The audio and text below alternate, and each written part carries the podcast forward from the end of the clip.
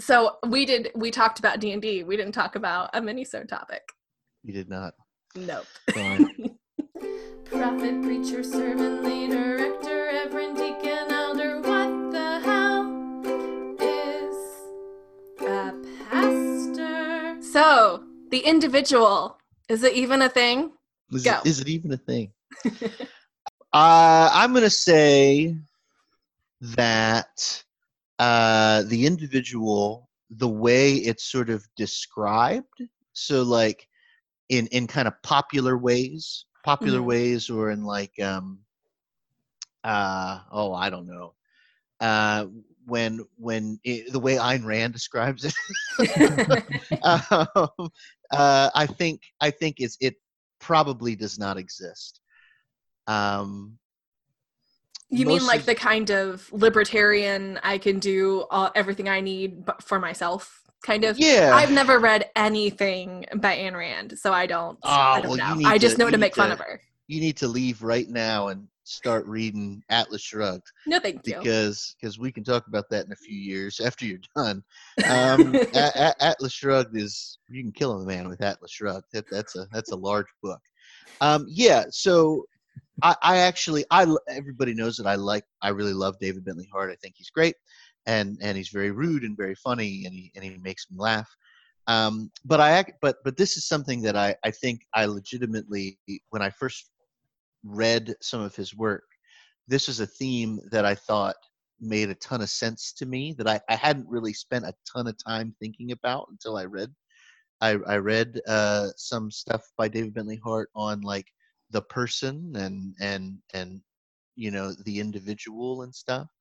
One of the things that I that he talks about is he talks about two things. He he reminds us in in his book this is particularly in, in his more recent book on universal salvation he reminds us that a person is a collection of you know uh, um, communities and and other persons who pour themselves in you know to them and and is and is made up of relationships and and and it, it's a composite thing. It's not it doesn't just sort of spring into existence. It's something like Right. we know like developmental psychology tells us yeah, obviously we, we develop and we we you know that's all fine. But like but like even even the you know the kind of bare ego whatever that is even that is really just this and this is i'm going to try to use D, dbh's words like even that is just sort of like that that like kind of weird diminished shadow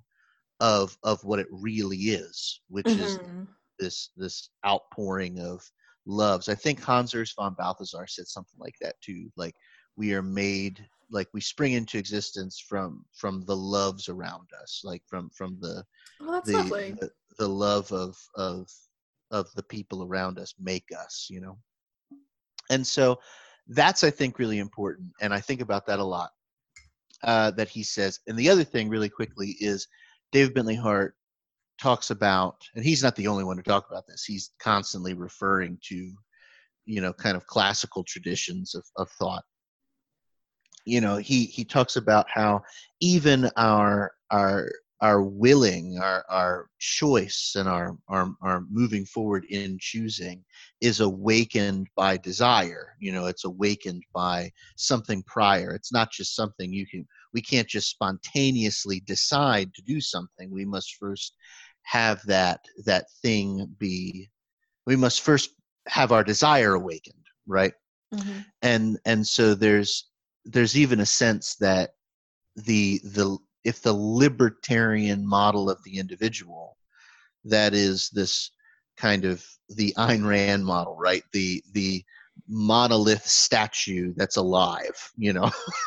The the sta- the the I you know that that posits its own destiny and posits its own whatever. Uh, th- that when we consult you know who we are like when we consult ourselves as people as persons we discover that that that's that doesn't even describe us you know kind of phenomenally right uh, and so i th- that's that's my answer i think about that a lot Hmm. Yeah, I want to co-sign a lot of that. I I think I have basically two things to say about about the question, um, which is not to say that we need to be done talking about it after I say my two little things. But the first thing is that uh, like the individual, the story we have about ourselves that we're individuals is incoherent and just implausible in Mhm. all the ways that Ethan suggests. Though interestingly, I would have told the story by way of Foucault, who's one of my like favorite theorists, um, and other sort of critical theorists and psychoanalysts rather than theologians. But of course, it is possible to do it um, by means of von Balthasar and DBH and uh, all those all those faves too. Um, which is just to say that um, the individual, like the word, the word comes from that which is undivided Oh Uh, yeah.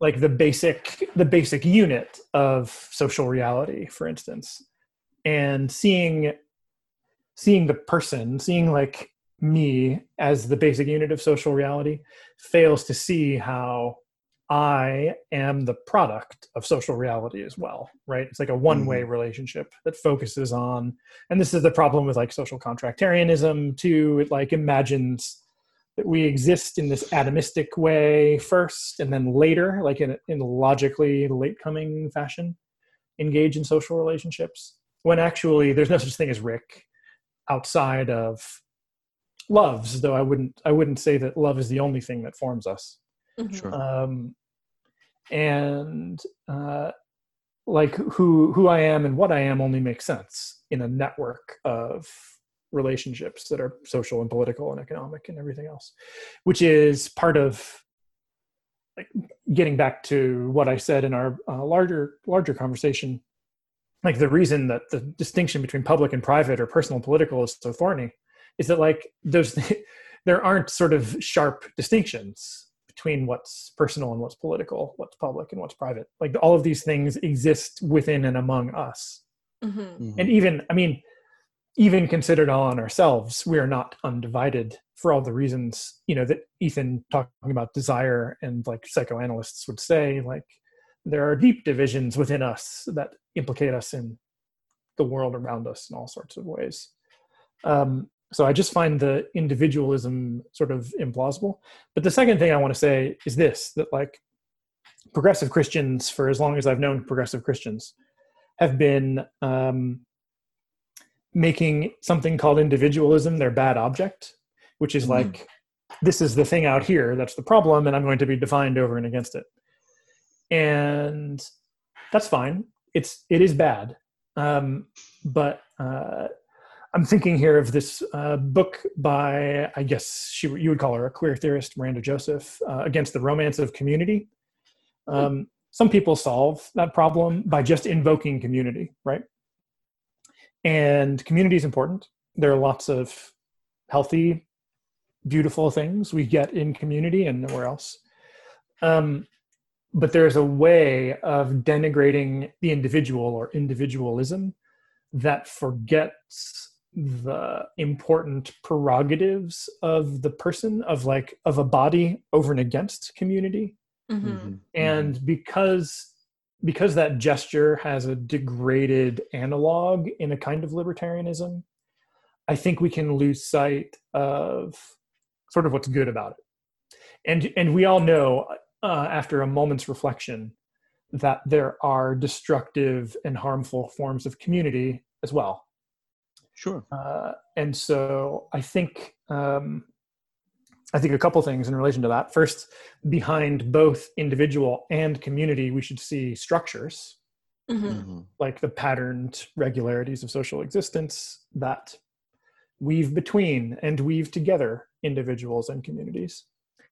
And also, we should, um, those of us who are skeptical of the individual, as I am, uh, should be careful not to think the solution is just in togetherness on any terms. Right Mhm. Mhm. and this is like um, talk about someone who's not especially popular in theological circles these days, like Tillich, Paul Tillich, Mm. uh, who has all kinds of problems and um, should not should not be one of your unproblematic faves because he is definitely problematic. uh, but um, I think Tillich is right to see among his polarities like individuation and participation, Mhm. like this basic sort of back and forth that we have to go through, and that in an estranged way, um, these things can be pulled apart and like work against each other in our lives. But that in a in a thriving human life, um, there's a strong sense of who I am and a strong sense of who we are and how those things sort of Mhm. relate to each other. And so um, there are certain kinds of celebration of individuality that I don't mind, that I think are that I think are actually healthy, and Mhm. and they should probably have a different name.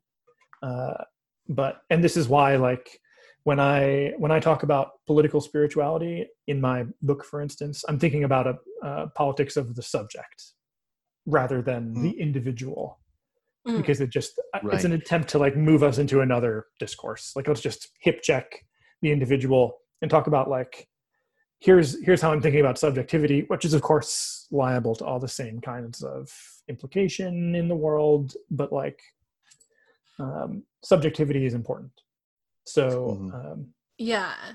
Yeah. That was uh, Ian will be delighted to know that you both agree with him. okay Because he brought it up uh, it, by saying that like the individual doesn't exist, like hard stop, it's not a thing.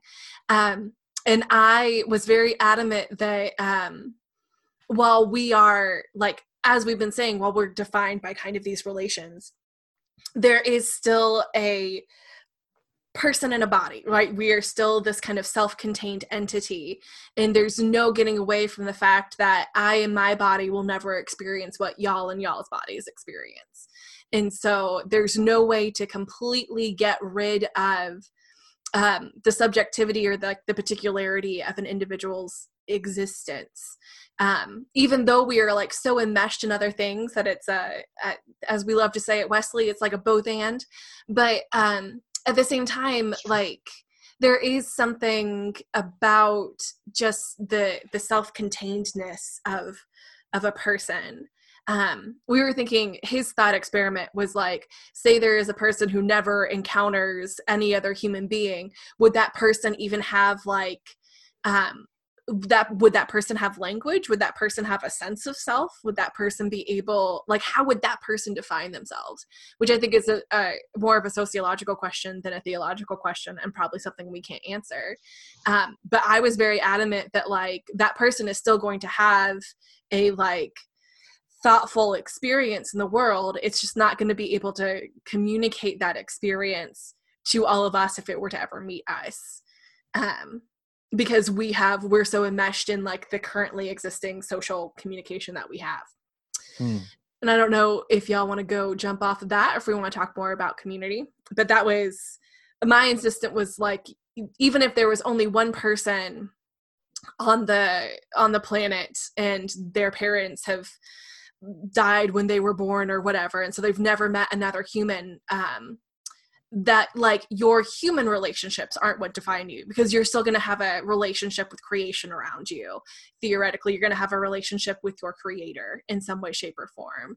And so um you never get to we aren't totally made up of our social relationships our, our people to people relationships.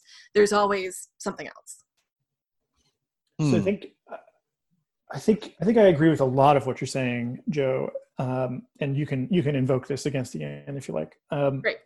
but uh, we need some way of talking about um, the maybe the person is is like one way to go. Um, Who has like legitimate claims over and against the collective?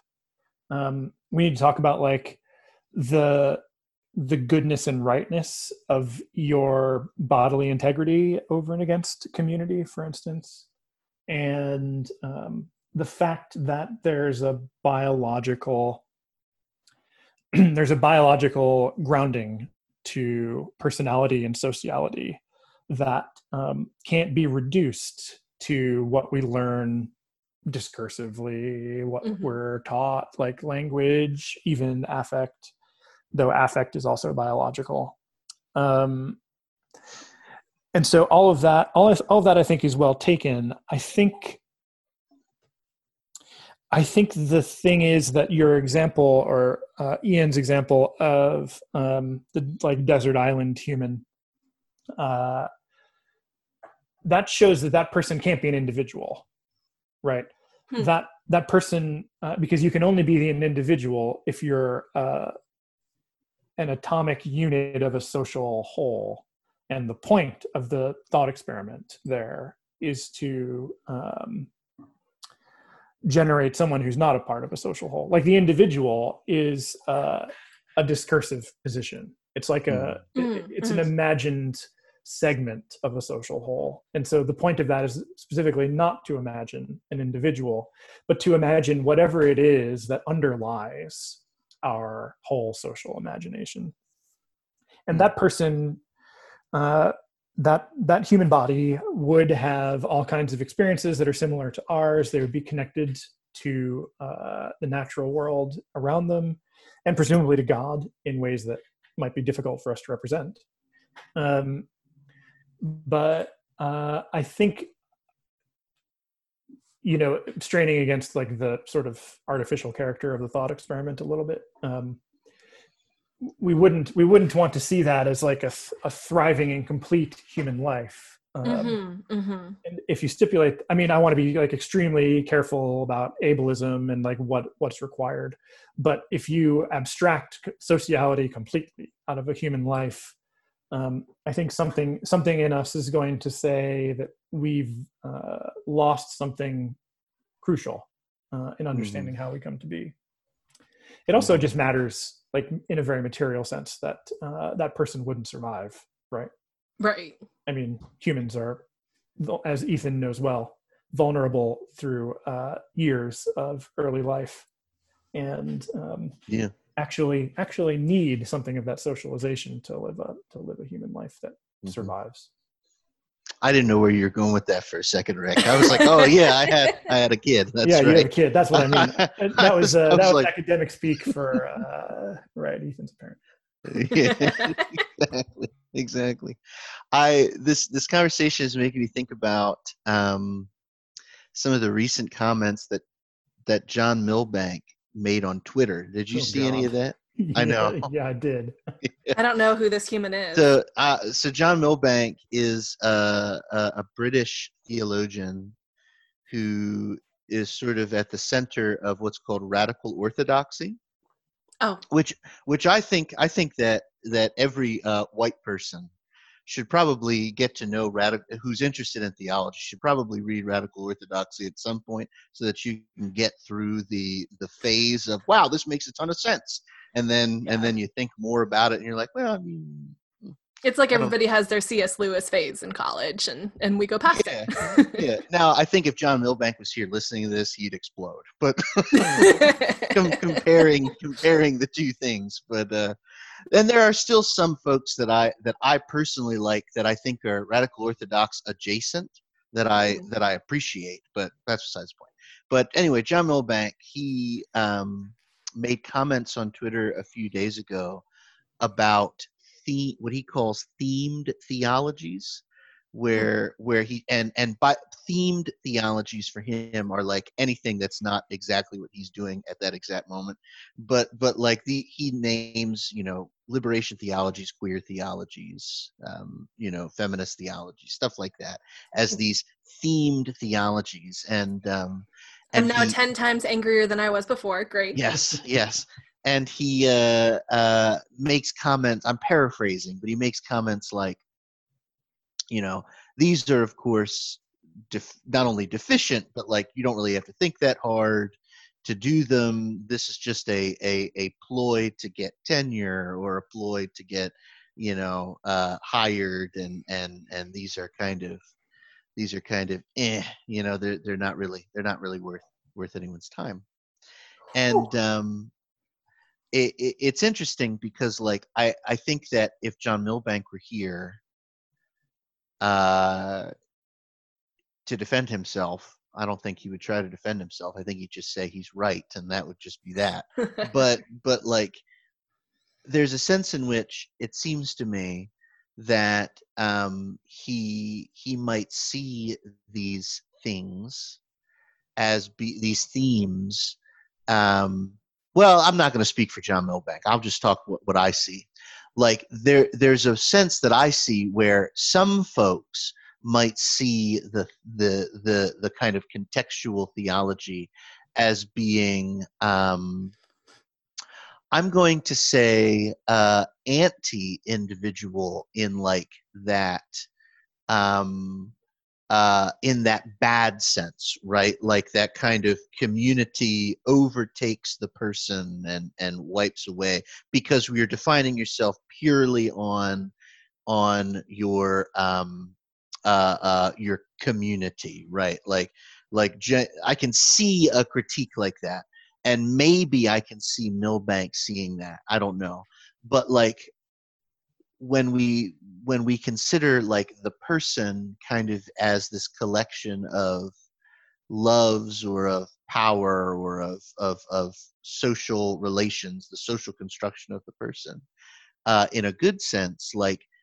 these sort of themed theologies then themed. I'm just using Milbank. I would never use these this way these kind of themed theologies then create like really robust you know individuals. Like james cone is is not uh, when james cone you know reading james cone's theology we don't get this sense that james cone is sort of speaking um as as somebody who isn't a robust person. You know he's speaking in his location as a as a black person and and from that location not only has a strong sense of who James Cone is but also has a strong sense of how he sees the world and and and the rigor of his theology and, and things like that.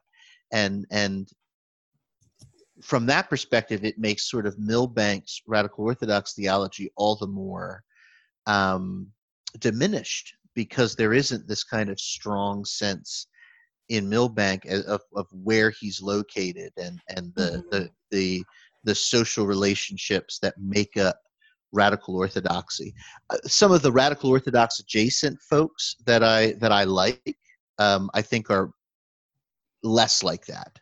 But but Milbank is Milbank has this massive book called Theology and Social Theory. That's on my that's on my desk that I've read, admittedly only half of, uh, because it's massive uh, and and that's just not his thing at all. Like Milbank kind of sees theology as the queen of the sciences. That like that like everything is sort of a counter theology. That that social theory is just sort of a really bad theology, or or you know, and so on and so on and so on. So he kind of sees the the kind of reclaiming of theology done, particularly in the Augustinian tradition, as he sees it uh, as as the the correct orientation of like social and political relationships and all that all that good stuff.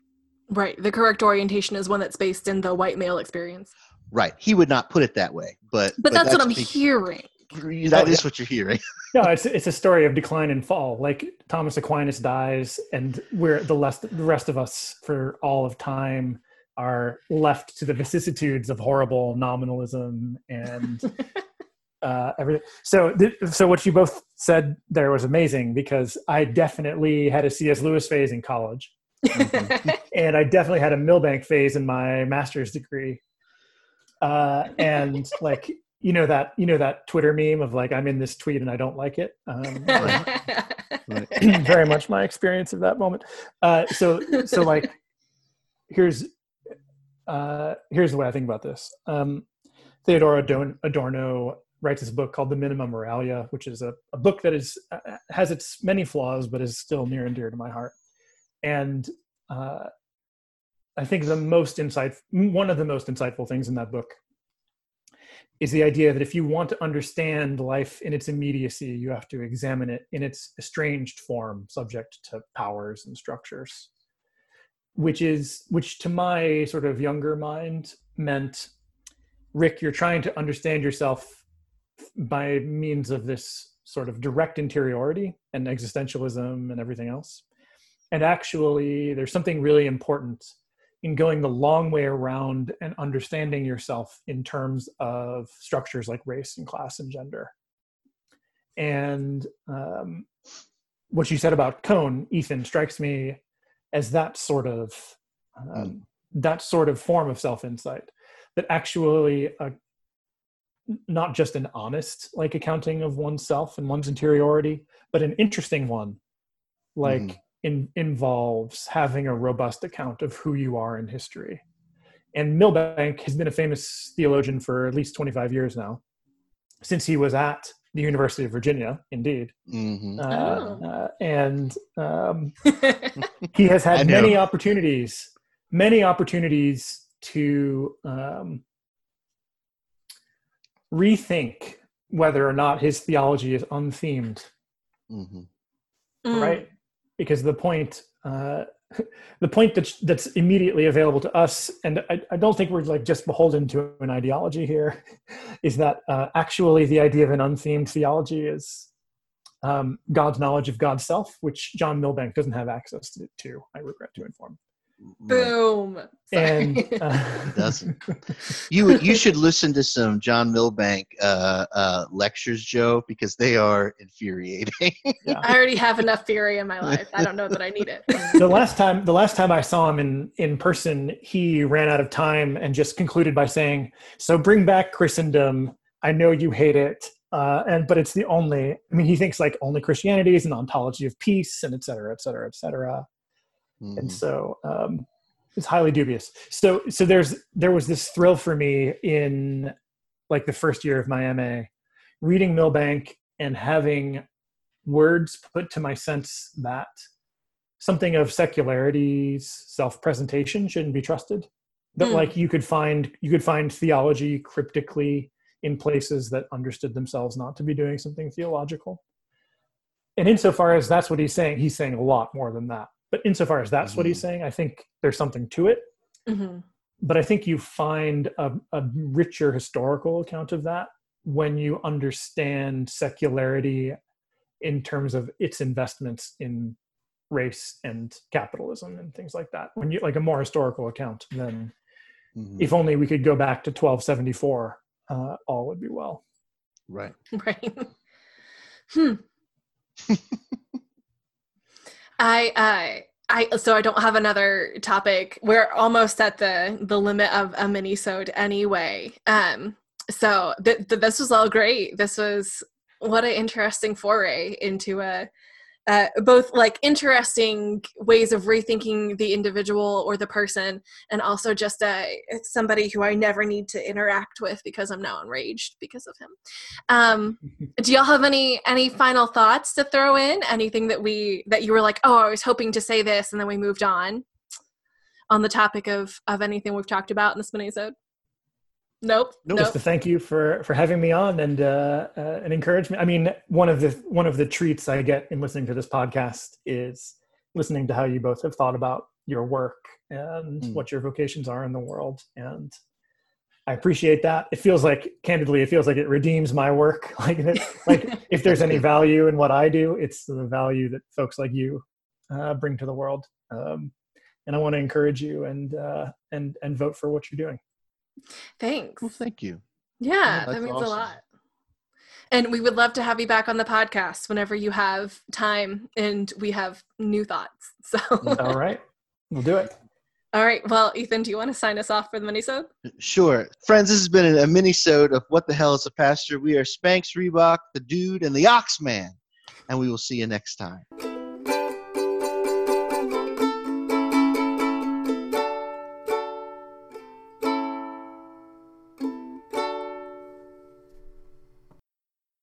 Mhm. And then I had this thought a little while ago about how um, getting two Barthians in the same room is like uh, you always have to roll for conflict. Um, Mhm. So, like in the best case, they'll just get entangled in a sort of tedious exegetical conversation. But in the worst Right. case, they'll no longer be on speaking terms. Sure. And I was like, oh my gosh, that's like uh, that's like a theology D and D role.